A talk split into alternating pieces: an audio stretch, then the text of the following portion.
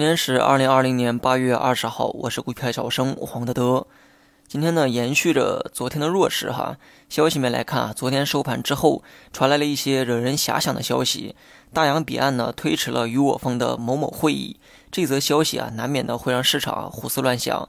除此之外呢，美联储啊在自家会议当中又再次提到了疫情啊对本国经济的影响。美股昨晚呢也走出了冲高回落的一个走势。那么作为全球经济的风向标，老美的动作呢也影响了全球的主要股指。截止收盘，大盘呢刚好回补了下方的缺口。这个动作啊整整呢用了一整天的时间，盘中呢并没有给反弹啊预留充足的时间。而且今天拖累指数的板块刚好呢是昨天的强势股，比如说农业股。这再一次验证了那句话：对于多数人来说啊，追热点呢太难了，不如死磕一个方向干到底。昨天说过哈，我手里呢也有一只农业股，拿了三个交易日哈，涨幅呢超过了百分之十。但经过今天这一跌呢，到手利润啊也只剩不到五个点。由于本就是这个短线玩法，所以今天呢我也选择了止盈，不敢贪太多。有人问我农业股啊，今后都没有机会了吗？我只能说，目前啊需要一点时间做整理。如果你看好农业板块，那么短期呢适当做一个防守就好，还没有到清仓跑路的地步。这种股票啊，一般从高位回撤两三天，或者是跌超六个点的时候啊，都有阶段性反弹的一个概率。因为我手里的农业股啊是短期行为，所以才会选择清仓止盈。毕竟我的主线呢还是铁三角，一买一卖之后啊，我还是五成仓拿着铁三角。但这里啊，我要单独说一下创业板。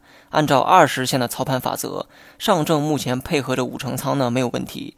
但是创业板显然不一样，创业板近期出现过回抽二十线的动作。八月十八号是回抽的一个最高点，但随后两天呢又跌了下来，没能收回这个二十线。这在技术分析中啊，属于回抽确认失败的动作。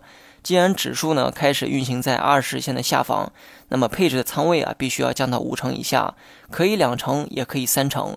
我长期持有的铁三角啊，由于呢都是蓝筹白马，全部都是主板的个股，所以配置五成仓是合理的。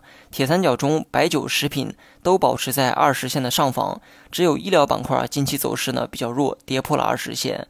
所以调仓过后的铁三角中，白酒、食品的仓位相对较高，医疗的仓位呢相对配置低一点，而总体仓位啊保持在五成仓。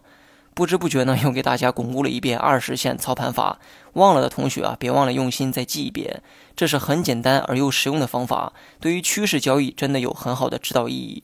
那么最后呢说一下大盘哈，昨天呢也说过。如果你的配置跟我很相似，那就继续持仓。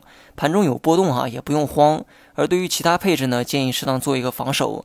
大盘呢，今天用了一天时间回补下方的缺口，既然缺口回补完了，估计呢也该有一波止跌反抽了。